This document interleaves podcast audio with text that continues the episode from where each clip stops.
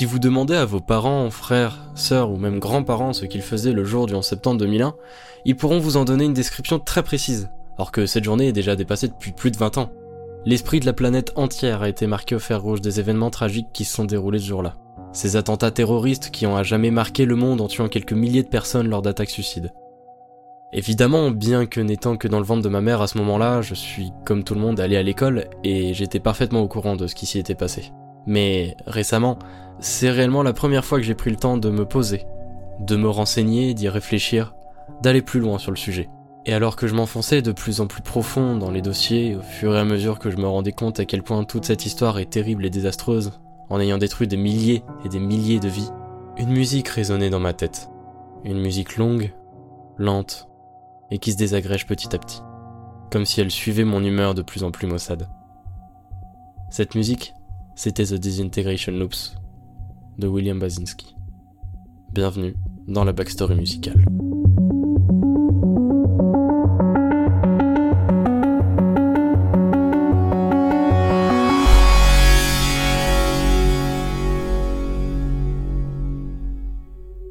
Retour en 1982 où William Basinski, clarinettiste classique et saxophoniste jazz, compose des boucles musicales sur bande inspirées par les travaux de John Cage, Steve Reich et Brian Eno. Ce sont des courtes boucles d'à peine quelques secondes qui décrivent selon Basinski des paysages pastoraux américains. Ces boucles, enregistrées en version d'une heure sur des bandes magnétiques, seront vite oubliées par l'artiste et laissées de côté. Les bandes magnétiques, pour faire un petit point technique, sont très utilisées pour archiver tout type de documents audio, et ont fait leurs heures de gloire pendant la Seconde Guerre mondiale, pour les enregistrements radio de l'époque. Son fonctionnement se résume à son invention par une pâte de poudre d'oxyde de fer étalée sur un ruban de papier, sur lesquels sont inscrits l'information numérique transversalement sur la bande à l'aide d'une tête rotative. On met ensuite cette bande dans une cassette pour faciliter son utilisation et la lire sur n'importe quel lecteur cassette. Tout ça, c'est un peu des mots compliqués, mais ce qu'il faut retenir, c'est que si on gratte trop la bande, elle s'effrite, et on enlève l'information qu'il y a dessus, donc la musique. Lors de l'été 2001, William Basinski, qui loge alors à New York, retrouve par hasard ces vieilles bandes datant d'une vingtaine d'années, et commence donc à les numériser sur CD pour les conserver et retravailler dessus, les adapter sur des nouveaux morceaux. Mais il constate pendant l'enregistrement que la bande, au fur et à mesure qu'elle tourne dans le lecteur, se désagrège, il nous décrit dans les notes de pochette de l'album qu'au fur et à mesure que la bande tournait et se répétait, des particules d'oxyde de fer se transformaient en poussière, atterrissant à l'intérieur du magnétophone et laissant sur la bande des taches de plastique nu, qui ne comportent donc plus aucune donnée musicale et qui correspondent donc à des silences. Des trous sur le nouvel enregistrement. Il termine son projet d'enregistrement le matin du 11 septembre 2001. C'est au final un seul morceau long d'un peu plus d'une heure, dans lequel, fondu dans de la réverbe, on entend une boucle de quelques secondes se répéter et se détruire au fur et à mesure. Alors qu'il vit à quelques kilomètres à peine du World Trade Center, Basinski monte sur le toit pour assister au triste désastre de l'effondrement des tours.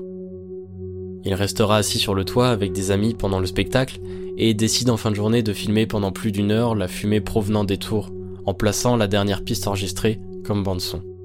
Sur les quatre volets de The Disintegration Loops, ce sont des images de cette vidéo qui sont utilisées comme couverture d'album.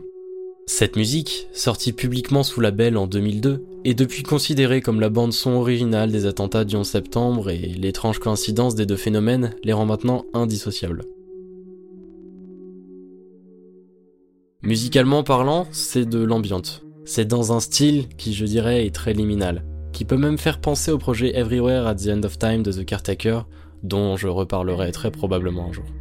C'est ce genre de musique qui donne une très forte impression de nostalgie, voire de mélancolie, en écoutant quelque chose de vieux avec de nouveaux moyens. Et ça donne vraiment l'impression d'écouter le temps qui passe, littéralement. Cette musique a même une empreinte fataliste. On est là, posé, face au temps qui coule sans qu'on ne puisse rien y faire. Et peu importe ce qu'il se passe, ce temps désagrège les choses, les effrite. Ce morceau d'une heure, composé d'une boucle de quelques secondes qui se répète encore et encore, se désintégrant petit à petit, donne vraiment l'impression d'assister à la naissance de quelque chose, de sa vie, de son âge avançant jusqu'à sa mort, quand il n'y a plus rien, plus d'oxyde de fer, que tout est devenu poussière. Mais le morceau est déjà fait, déjà fini.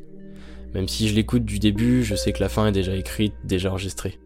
Et là, j'éprouve ce sentiment d'impuissance, ce sentiment qui fait que peu importe ce que je fais, il y aura une fin où plus rien n'existera. Une fin que je ne pourrai pas éviter. Et pourtant, ça a quelque chose de beau. L'air de la boucle est plutôt joyeux, me donnant l'impression que même si cette chose que j'ai vue naître disparaît petit à petit sous mes yeux impuissants, elle le fait avec un sourire rassurant. Ce projet peut paraître aux premières écoutes long et pénible, mais c'est en l'écoutant encore et encore qu'on tombe dans l'effet hypnotique de la boucle, guettant chaque nouveau départ pour essayer de trouver le morceau de la boucle qui va être enlevé. C'est pour ça que si jamais vous voulez l'écouter, allez-y, foncez, parce que c'est vraiment intéressant comme expérience.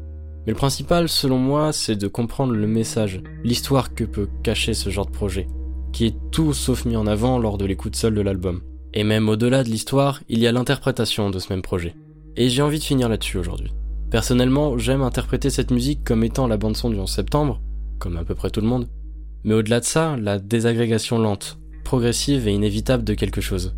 Ce quelque chose peut être les tours, la désolation physique et matérielle, cela peut être la tristesse générale et le monde qui tombe lentement face à la lourdeur des événements. Ou même encore plus loin, la destruction progressive de la mémoire, cette façon dont tout ce qu'il nous reste d'un événement passé, c'est juste un souvenir, qu'on se répète, en oubliant chaque fois quelques petits détails. Puis ces détails deviennent plus nombreux, de plus en plus gros, jusqu'à en oublier l'événement, ou changer complètement son histoire. Et c'est sur ce point que je disais rapprocher ce projet de celui de Everywhere at the End of Time. Mais bien évidemment, on en reparlera une autre fois. Tout cela, ce que je viens de dire, ce n'est qu'une interprétation personnelle, on n'est vraiment pas prêt d'oublier le 11 septembre. Mais The Disintegration Loops, qui n'est qu'un détail par rapport à l'intensité de l'événement, est lui susceptible d'être oublié. C'est pour ça que je raconte son histoire aujourd'hui et que j'espère que vous aussi la raconterez plus tard à vos amis, familles et proches, pour que l'on ne l'oublie pas. C'est maintenant la fin de ce podcast. Merci à vous d'être resté jusqu'ici. N'hésitez pas à aller voir le reste des travaux de Basinski, notamment Mélancolia, qui reprend un peu le thème des Disintegration Loops, en sortant à la même période, mais sans le rapport en septembre. Et personnellement, j'aime aussi beaucoup son dernier album, On Reflection, en collab avec Janek Schaefer. C'est chill, c'est cool et ça passe tout seul. Bref, Excellente fin de soirée à vous et à la prochaine.